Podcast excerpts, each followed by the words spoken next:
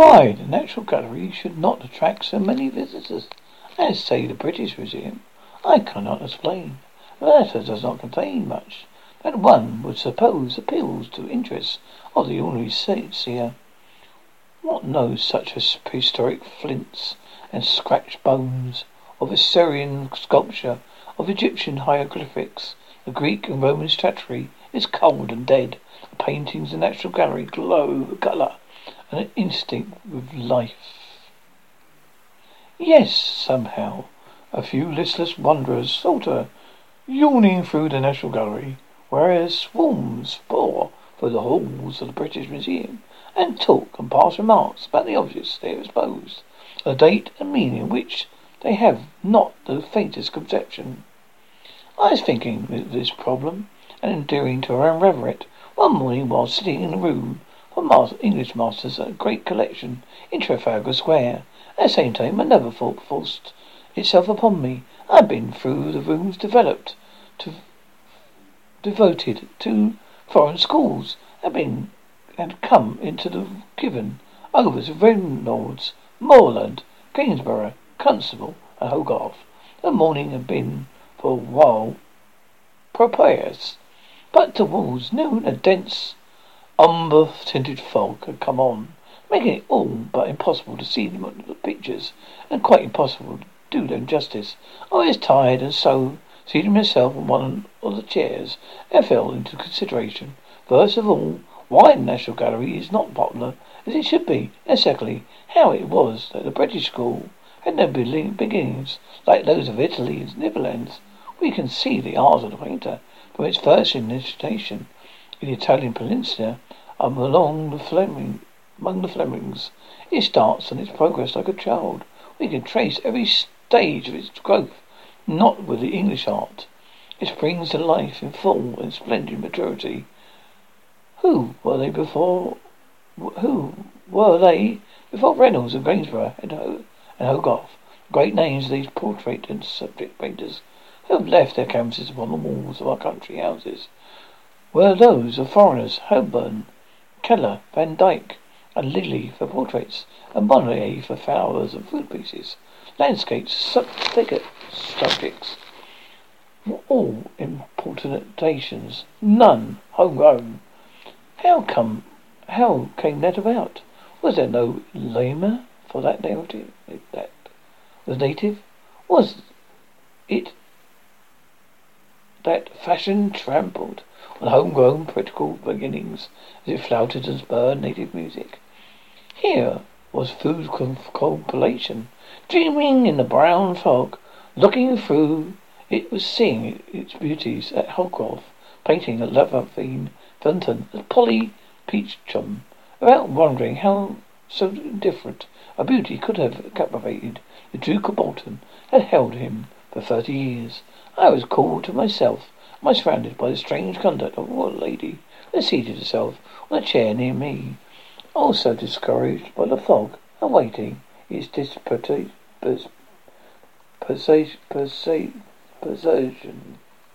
I had not noticed her particularly. At the present, I not, did not remember particularly what she was like. As far as I can recollect, she was middle-aged and quietly quietly yet well dressed. It was not her face, nor her dress that attracted my attention and disturbed the current of my thoughts. The effect I speak was produced by her new, strange movements, behaviour. She had been sitting listless, probably thinking of nothing at all, or nothing in particular, when, in turning her eyes round and finding that she could see nothing the painting, she began to study me. This did concern me greatly. A cat may look at a king, but but to be contemplated by a lady is a compliment sufficient to please any gentleman. It is not the gratified vanity that troubled my thoughts, but the consciousness that my appearance produced. First of all, a startled surprise, then undisguised alarm, and finally, indescribable horror. Now a man can sit quietly leaning on the head of his umbrella and grow internally, warmed and illuminated by consciousness that he is being surveyed with adoration a lo- lonely woman. Even when it's, he's a middle-aged and not freshly dressed. But no man can maintain his composure when he discovers himself to be object of aversion and terror. What it was it? What was it? I passed my hand over my chin, upper lip, thinking it's not impossible that I might have forgotten to shave that morning. In my confusion, not considering that the fog would prevent the lady from discovering neglect in this particular had occurred, which it had not. I am a little careless, perhaps, about shaving when in the country, but when ta- in town, never. The next idea that occurred to me, a smut, had the black, a London black, curled in that dense pea soup atmosphere, descended on my nose and blackened it. I hastily drew my silk handkerchief from my pocket, moistened it, and passed it over my nose, and then each cheek. I then turned my eyes into corners and looked at the lady to see whether by this means I had got rid of what was objectionable in my personal appearance. Then I saw that her eyes dilated, dilated, dilated, dilated from with horror were riveted not to my face but my leg on my leg. My leg. What on earth would that, that harmless member have in it? It is so terrifying. The morning had been dull, been rain in the night. I admit, on the, leaving my hotel, I had turned up the bottom of my trousers.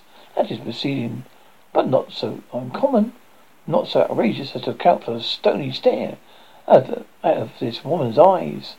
If it were all I I would turn my trousers down. Then I saw her shrink from a chair to which she sat to one further removed from me, but still her eyes fixed on my leg, about the level of my knee. She had left full her umbrella, grasping, grasping the seat of a chair with both hands as if backed from me. I need hardly say I was greatly disturbed in mind and feeling. I forgot all about the origin of the English schools of painters the question of why the British Museum in more popularity than the National Gallery.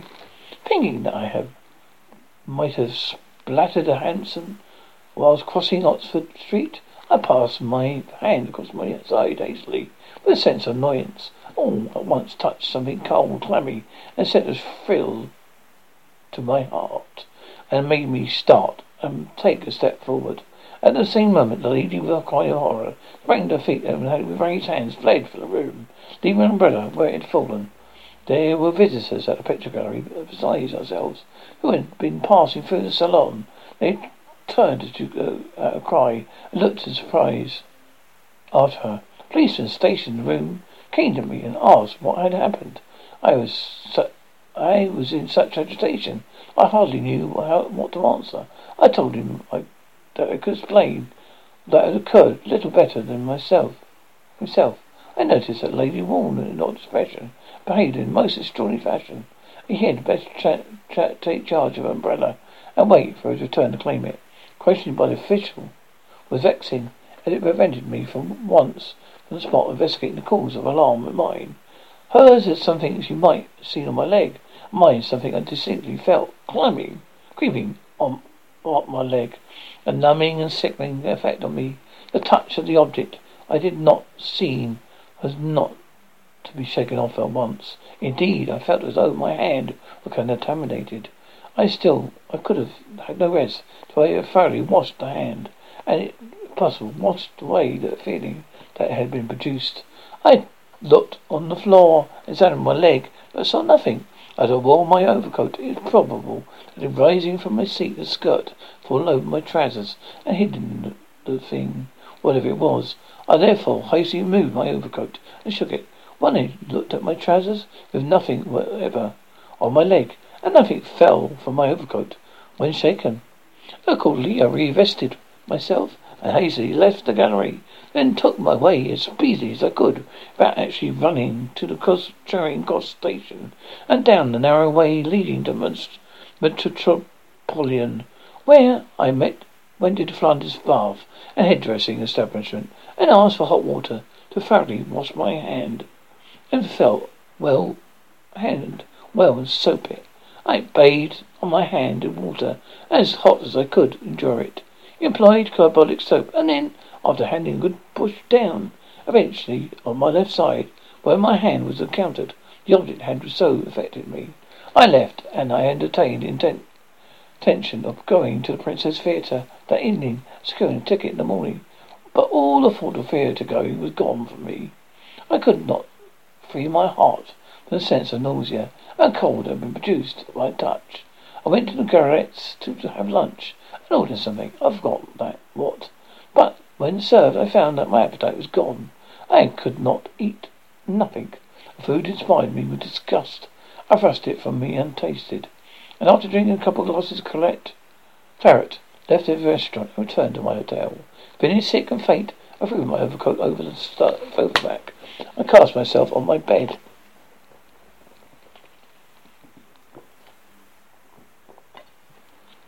I did not know that there was any particular reason for me doing so, but as lay my eyes on my great coat, density of the fog had passed away. There was light again, not the first quality, but significant for London's where might. So I could see any, any, everything in my room, though through a veil darkly. I do not think my mind was occupied in any way, but the only occasions on which, to my knowledge, my mind is actually passive or inert is when crossing the channel in the foam from Dover to Calais. But when I am always, in every weather, objectively seasick and thoughtless, but as I lay in my bed, uncomfortable, squeamish, without knowing why, I was in the same inactive, inactive mental condition. Not for long, but not for long. I saw something that startled me. First, it appeared to me as if a lappet of my overcoat pocket were in movement, being raised. I did not pay much attention to this. I suppose the garment sliding down the seat of the sofa from the back. What this displaced of gravity caused the movement I observed. But this is but this I soon saw was not the case. That which moved the lappet was something in the pocket that was struggling to get out. I could see now it was working its way up the inside, and when it reached the opening, it lost balance and fell down again. I made this out of my projections and intentions. In a cloth, these moved as the creature, whatever it was, worked its way up the lining. A mouse, I said. I forgot my seediness. I, I was interested. The little rascal. How did he contrive to seat himself in my pocket? I had worn that overcoat all morning. But no, it was not a mouse. Or something white poke its way out from under the lappet. It was another movement, an object which revealed that, though revealed, I could not understand, nor could distinguish what it was. Now aroused by my curiosity, I raised myself to my elbow. In doing so, I made some noise. A bed creaked. Instantly, something dropped the floor, lay outstretched in a moment to recover itself, and began with motions of a maggot to run across the floor. There is a caterpillar, caterpillar caterpillar called the measurer, because when he advances, it draws its tail up with its head, and then throws it forward in full length, and again draws up its extremity, forming each time a loop, with each step measuring its total length. The object I saw on the floor was advancing precisely like a measuring caterpillar. It was the colour of a cheese maggot, and length was that of about three and a half inches. It is not, however, like a caterpillar its flexible throughout its entire length. But this was, it seemed to me, jointed in two places, one joint being capricious than the other. For some moments I was completely paralyzed by astonishment. I remained motionless, looking at the thing as it crawled along the carpet. A dull green carpet with darker green, almost black flowers in it. But it had, it seemed to me, a glossy head distinctly marked. But as the light was not brilliant, I could not make out clearly, very clearly, how, how moreover, a rapid movements prevented close scrutiny. Presently, a shock more startling than I produced it by apparition, at the opening of the pocket of my great coat, I became convinced that I saw a thing was a finger, a human forefinger, that with glossy head was, was no other than a nail. The finger did not seem to have been amputated. Who knows, son of blood or laceration, where the knuckle should be, but the symmetry of the finger, a root, rather, faded away in its distinctness. I was unable to make out the root of the finger. I could not I could see no hand, no body behind the finger. Nothing whatever except a finger, a lo- little token of warm life in it. No coloration, as though blood circulated, as though, as though blood circulated in it. This finger was in active motion, creeping along the carpet towards the wardrobe, and stood against the wall by the fireplace. I sprang off my bed and it pursued it. Eventually the finger was alarmed, for it redoubted its pace, reached the wardrobe and went under it. By the time I arrived at the article of furniture, it had disappeared. I lit a Vesta match and held it beneath the wardrobe. and raised above the curtain by about two inches. On on turned feet, but I could not see nothing uh, more, or see nothing more of the finger. I got my umbrella, thrust it beneath, and raked forwards and backwards, left and right, and raked out flew, and nothing more solid. I packed my put you next day and returned to my home in the country, all despite the amusement in town was gone. All my desire for amusement in the town was gone. The facility to transact business was departed as well. Languor and qualms came over me. My head was in a maze. I was unable to fix my thoughts on anything.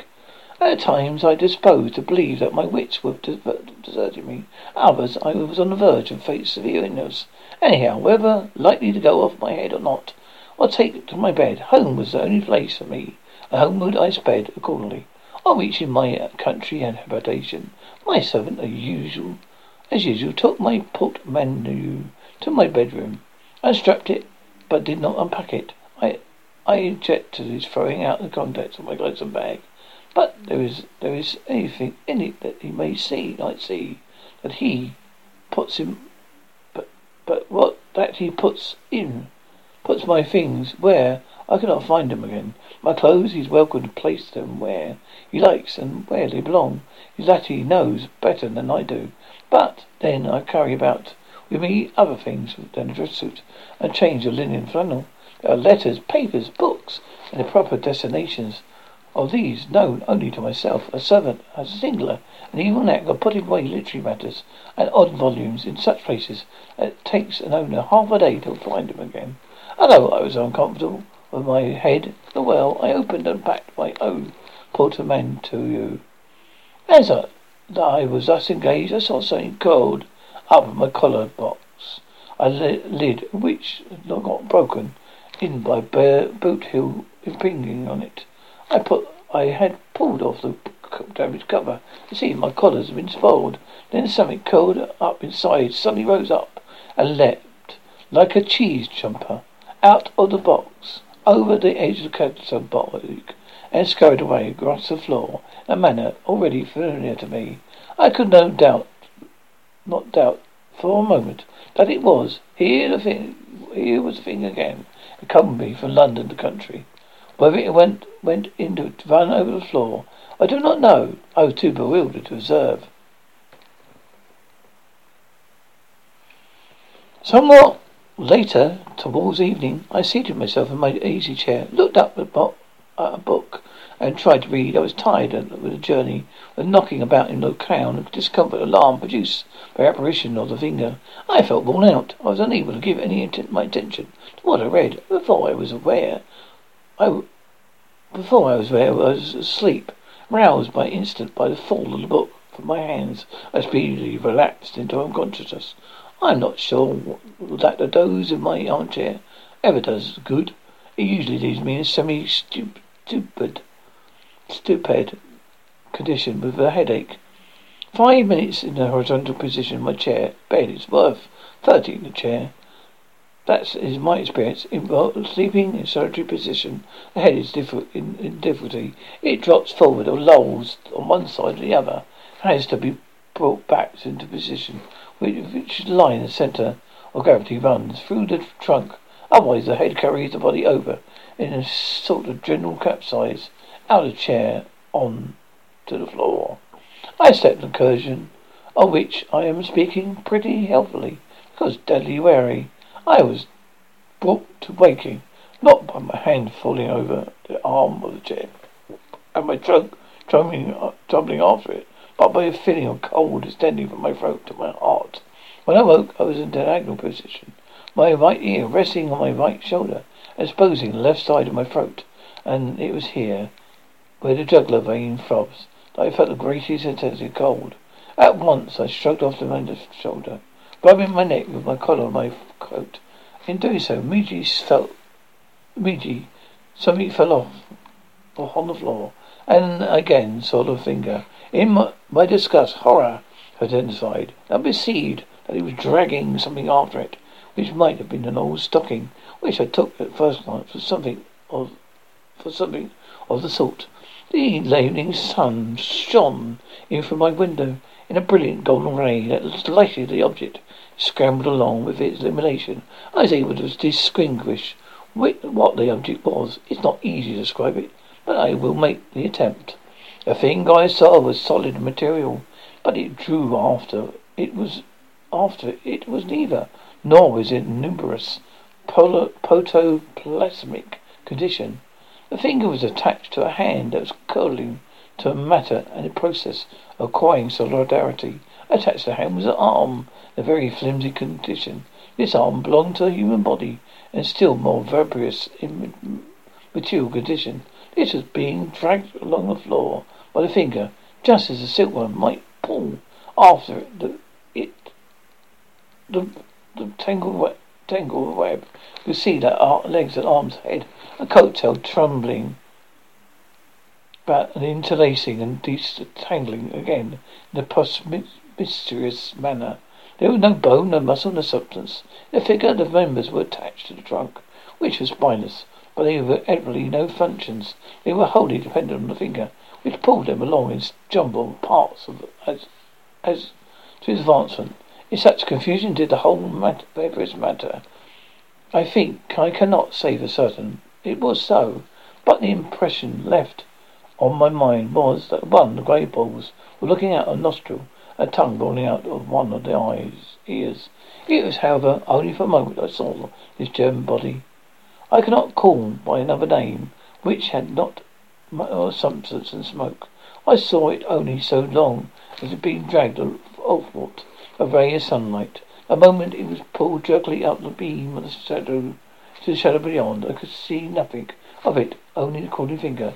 I had not significant moral energy or physical force in me to rise, pursue, and stump, stamp on the finger and grind it with my heel onto, into the floor. Both seemed drained out of me.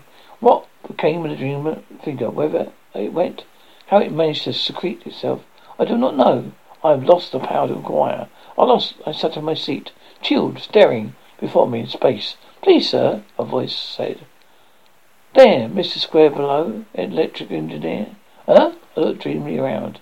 My valet was at the door. Please, sir, the gentleman be glad to be allowed to go over the house I see all the electrical apparatus in order. Oh, indeed, yes. Show him uh, up. I recently placed the lighting of my house in the hands of electrical engineer, very intelligent man, Mr. Square, for whom I have contracted a sincere friendship. He built a shed with dynamo out of sight and trusted the laying of the wires to subordinates as he was busy with other orders and could not personally watch every detail. But he was not the man to let anything pass unobserved. He knew that electricity is not a force to be played with. Bad or careless workmen will often simply protect the wires or neglect the insertion of the lead which serves as a safety valve in the event of current being too strong. Houses may be set on fire, even be totally shot by the neglect of a bad or slovenly workman. The apparatus for my mansions could not be completed. Was the the apparatus for my mansion was but just completed, and Mr. Square had came come to inspect it, made sure it was all right. He was enthusiast of manner of literature and saw a vast perspective, perspective, perspective, perspective, the of which it could be not predicted. All forces, he said, are correlated. When you have a force in one form, you may just turn in into this or that you like, as you like. In one form, it's a motive power. In another, it's a light. Another, heat. Now you have electricity for illumination. We employ it, but not as freely as in the States for propelling vehicles. Why should we have horses drawn on buses? We should use electric trams. Why do we burn coal to warm our skins? There's electricity which throws out no filthy smoke, as does coal. Why does we, should we let the tides waste our energy in the Thames? If they're in our estuaries, they have nature supplying us free, gracious, and for nothing, with all the force we want for propelling the heat. England for light. I would tell you something more, my dear sir, says Mr. Square. I have mentioned that free motor force have in, but instance but a limited number of uses, such as which of which literature may be turned. How is it that with photography is not electric light becoming an artistic agent? I bet you, he said, it belong, before long become a food repair agent as well. Oh yes, I've heard of certain imposters with their life belts. Mr. Square did not relish his little dig I gave him. He winced, but returned to the charge. We don't know how to direct it, at it all right. That's all, he said. I haven't taken the matter up. But others will, will, I bet. We shall have electric used as freely as we use powders and pills. I don't believe in doctors and stuff myself. I hold disease lays hold of a man because he lacks physical force to resist it. Now it's not obvious that you must begin being at the wrong end when you attack the disease. What is it that does force made made up from the lack of physical power? The force is, is false, whatever you find it. Here motive they're eliminating and so on. I can't don't see why a physician should utilize the tide rushing out under the bridge for restoring free vigor. All languid and pray disordered in the metropolis. It will come to that, I bet. That is not at all. False is false. Elsewhere, political, moral false, physical false, dramatic false, light, heat, light, tidal false, false age, and so on. All are one. All is one. In time we shall know how to galvanize into amplitude a moral energy all the limp and crooked competencies of wheels a need taken in hand, and such always will be. Modern civilization. I don't know how to do it. I don't know how it be done. But in future, the priest as well as the doctor will turn literally as his principal. Nay, he's only agent, and he can see false anywhere. Out of the running stream, out of the wind, out of the tidal wave. I give you the instance, continued Mr. Square, chuckling and rubbing his hands, to show you the great possibilities of electricity, used in crude fashion. It is a certain great city away the far western states, a go-ahead place. Two, more so than New York. That electric, tra- electric trams, all up and down along the roads to everywhere. Union men working for the company demand that non-unionists should be turned off. But the company can't, didn't see it. Instead, it turned off the union men. It had its, up its sleeve the significancy, significancy of the others and filled all the places at once. You men didn't like it and passed word that at a given hour, a certain day, every wire was to cut. Company knew this was by means of spies and turned on, ready for them. Three times its power in all wires. At the, mo- the fixed moment, all up the pole were the strikers to cut the cables. Down they ca- came a dozen times quicker when they went up, I bet. Then they came wires in uh, to the hospitals from all quarters to stretchers, carry off disabled men, some with broken arms, broken legs, arms, ribs, two or three had their necks broken. I reckon the company was wonderful, merciful. Didn't put on a certificate force to make cinders of them then and there. Possibly opinion might might not have liked it. Stop the strike did that. Great moral effect. All done by electricity.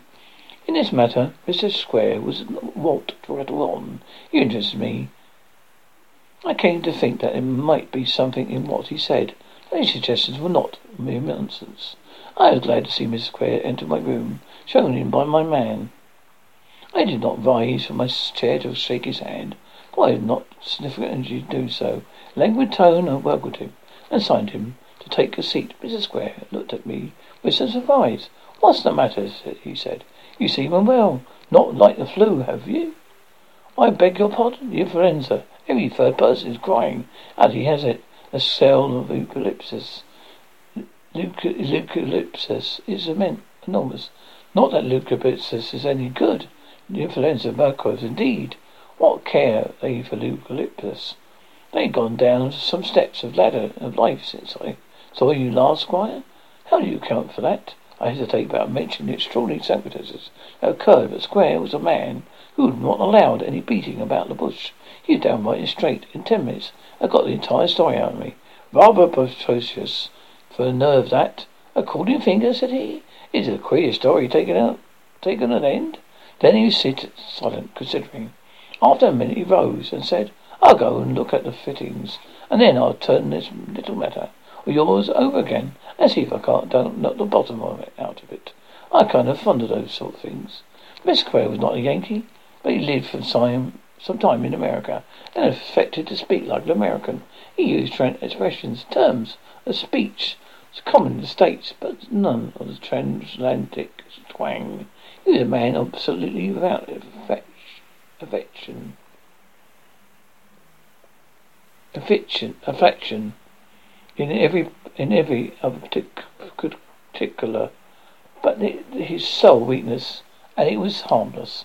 Man was so thorough, all he did, that I did not expect he turn immediately. The man was so thorough in all what he did, I did not expect to turn immediately. It certainly examine every portion of dynamo engine and all the connections and burners, necessary to engage him in some hours. As the day was done or nearly done, I knew he would not accomplish what he wanted that evening, and accordingly gave orders that room should be prepared for him. Then, as my head was full of pain, my skin was burning, I told my servant to apologize for my absence from dinner, and tell Mrs. Square I was absolutely forced to return my bed by sickness. That I believed I was about to be prostrated by an attack of influenza. A valet, a worthy fellow who had been in with me for six years was concerned about my appearance and urged me to allow him to send for a doctor. I had no confidence in the local practitioner. If I had sent for another from the nearest town, I, I would offend him. A row would, would ensue, so I declined. If I were really in an influenza attack, I might as well much as any doctor how to deal with it. Quinine, quinine. That was all. I bade my man light a small lamp, lower it to some significant illumination, to enable me to find some lemon juice my bedhead, my pocket handkerchief, and to be able to read my watch. When he was done this, I bade him leave me. I lay in bed burning, racked with pain in my head and with my eyeballs on fire. Whether I fell asleep or went off my head for a while, I cannot tell. I may have been fainted. I have no recollection of anything after gone to bed and taken a sip of my lemon juice. Tasted as to me like soap. Till I was roused by a sense of pain in my ribs, a slow, gnawing, torturing pain, waxing momentarily close, intense. In half conscious I was partly dreaming and partly aware of my actual smoking. The pain was real, but in my fancy I thought a great maggot was working its way round my side toward my between my ribs. It seemed to me twisted, moving half round, then reverted, reverted to its former position, again twisted itself, moving like a bradawl tail, not like a gimlet, which latter forms a complete revolution. This obviously meant must have been a dream, hallucination, only as I was lying on my back and my eyes were diverted towards the bottom of the bed and the covert and let and the blankets and sheet intervened between my eyes and my side. But my fever one sees without eyes in every direction, alone, all through all obstructions. Roused myself by exerting twinge, I tried to cry out and succeed in throwing myself over on my right side with that was which was in pain. And once I felt the thing withdraw, for that was alling, if it, it may use, if I may use the word, in between my ribs. I now I saw, standing between the bed, a figure that had an arm under the bedclothes and was slowly moving it. A hand was leisurely drawn down from the coverings and rested on the down coverlet with the forefinger extended. A figure that of a man in shabby clothes, with a shadow, mean face, a red teaching forehead, with hair cut after French fashion, a moustache black dark. The jaws and chin were covered with bristly growth, The shaving had not been neglected for a fortnight. The Figure did not appear to be completely solid, but to be constantly of curd, and the face was of complex of curd. As I looked at this object, I withdrew, sliding backward in an odd sort of manner, as though I weighted by the hand. Oh, that which was the most substantial, indeed, the only substantial portion of, the, of it. Though the figure was treated stooping, yet it was no longer huddled along by the finger. It had no matter existed. If the same I acquired a consistency, solidity, solidarity, which it did not possess before. When how it vanished, I do not know. Whether whether it went, the door opened and Square Squire came in. Squire. What? he exclaimed with a voice. In it? I don't know. I think that it, it's that finger again. Now look here, said the squire. I'm not going to have that cuss as it pranks any more. Tell me about it. I was so exhausted, so feeble, I was not able to have connected amount count of what had taken place. But Squire put me in a few pointed questions.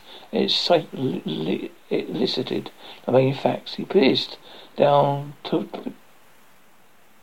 together in his own orderly mind to form a connected whole. This is the feature of the case, said he. It strikes me remarkable and important. At first, a finger only, then, then the hand, then the numerous figure let touch the hand without backbone, without consistency. Lastly, a complete figure with consistency, backbone, but latter is in gentlest condition, with the entire figure outweighed by the hand. Just the hand figure, were previously outweighed by the finger.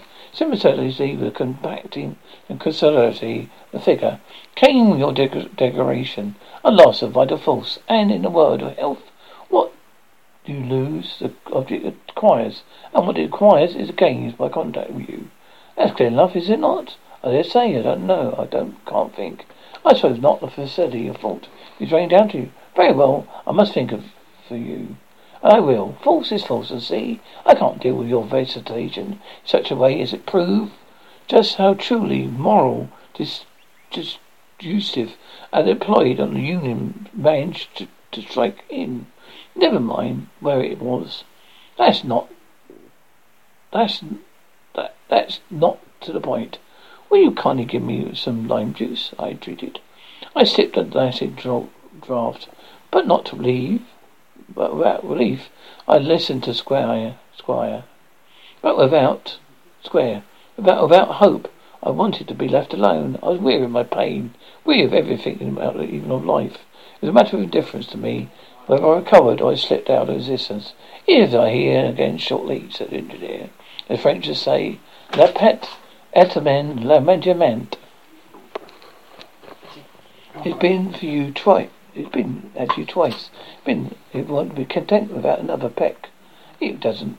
If don't. If it doesn't get another, I guess it'll be pretty well about finish you. Mr. Square rubbed his chin and put his hands into his trouser pockets.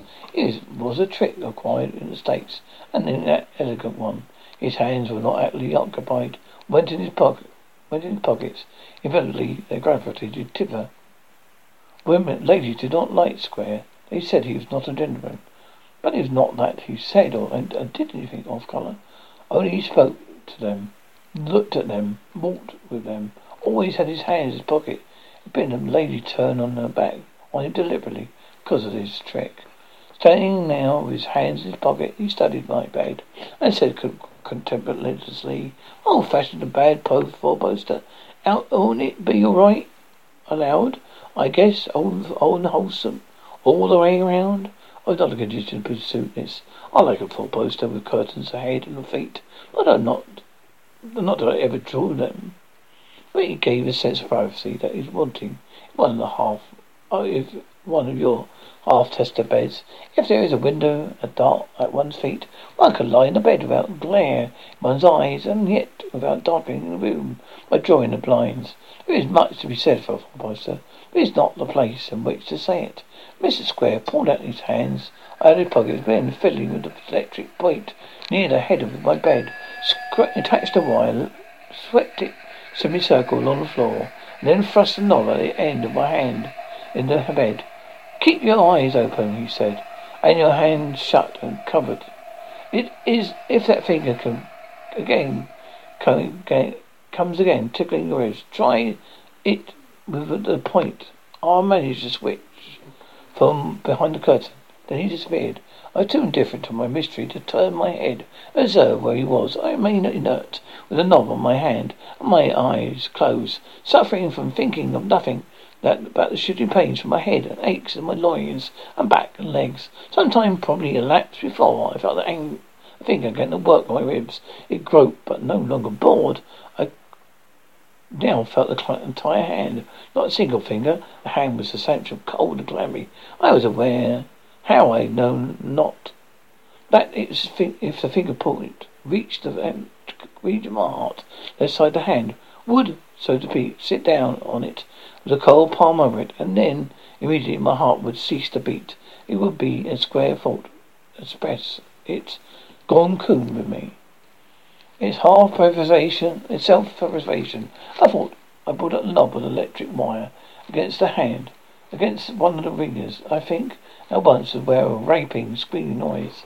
I turned my head elaborately and saw the form, now more substantial than before, campering in ecstasy, pain, trying fruitlessly to have drawn its arm from under the bedclothes and a hand from the electric point. At the same moment, Squire stepped from behind the the dry life and said, I thought we could fix him. It was a coil at him. Can't escape. Now let us drop the particulars. But I shan't let you off till I know all about it. Sentence was addressed not to me, but to apparition. Therefore he bade me to the point, away from the hand of the figure, being whatever it was, but to be ready with a moment's notice. He then proceeded to cascade my visitor, who moved restlessly within the circle of wire, but could not escape from it. He replied in a thin, squeaking voice that sounded as if he came from a distance, the sucrose tone in it. I do not pretend to give all that was said. I cannot recollect anything that passed. My memory was affected by my illness, as told as well as my body. Yet I prefer giving the scrapes I recollected what Squire told me he had he had heard. Yes, I am ancestral, always was.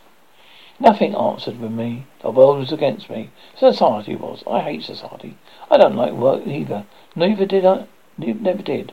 I don't like. I but I like agitating against what is established. I hate the way they found me. My interest, the parsons, everything that it, that is set that people. That is the unemployed. I always did. I don't, can't get work. Couldn't work, get work as suited me. When I died, they buried me in a coffin, coffin cheap, dirt cheap, and gave me a nasty grave, cheap, and service rattled away cheap, and no monument. Don't want none. Oh, there are lots of them, all discontented, discontent. A passion is it? It gets in the veins, the feels the brain, occupies the heart. It's sort of divine cancer that takes possession of a tired man, makes him dissatisfied and everything and hate everybody. But we must have our share of happiness at the same time. We all crave it in some way or another. Some think there's a future state of blessedness and so have hope and look to attain it. For hope is a cable, an anchor that attaches to what is real. But when you have no hope of that sort, don't believe in any future state. You must look for happiness in life here. We didn't get it when we were alive, so we seek it to procure it when we are dead. We can do it if we can get out of our cheap and nasty coffins, but till the greater part of it is murdered, molded away. If a finger or two remains, it can work its way up to the surface, where these cheap deal coffins go to pieces quick enough. Then only solid part of us put left can pull the rest of what has gone to nothing after it. Then we grope about the, living, the well-to-do, as if we can get at them. Honest working poor, if we can't, we hate them too, because they are content and happy. If we reach any of these and can touch them, we can draw their vital force out of them into ourselves and recuperate at their expense. That is about what I'm going to do. You. Getting on famous, nearly, nearly solidified to man and given another chance in life. I missed it this time. Just like my like just my luck. Miss thing. Always have, except misery, disappointment. Get plenty of that. What are are you all? asked Mr. Square. And Christ? Out of employment? Some of us go by the name of some other destinations. But we are one. Our allegiance but to but one monarch, sovereign discount. We are bred to have the say of work, and grow up loafers, grumbling at everything, and quarrelling in society which is around us, and providence that is above us. And what do you call yourself now? Call ourselves? Nothing. We are the same, in other condition. That is us all. Folk called us once anarchists, nihilists, socialists, levellers. Now we call us influenza. We learn, talk of microbes and bacteria and bacteria. Microbes, bacteria. Bacteria we blowed. We are influenza. We, the social failures, the general discontented, coming out of your cheap and nasty graves, the form of physical disease. We are for influenza. There you are, I guess, exclaimed Square triumphantly. Did I not say that all forces are correlated? If so, then all negations, deficiencies, or faults of one, there's several manifestations. Talk of divine content. This content as a false impelling to progress. Rubbish is a paralysis of energy. It turns to be dissolved of acid. Your envy spike gale inspires nothing but rots a whole normal system. Have you uh, here? Have it. Moral, social, political discontent in other form may respect aspect. That's all. What anchors them is the body politic. The influenza is the body physical. Did you did you see that? Yes. I believe I answered and dropped away into the land of dreams. I recovered. What Square did with the thing I, I know not. I believe you reduced it again to its former negative self-decomposing condition.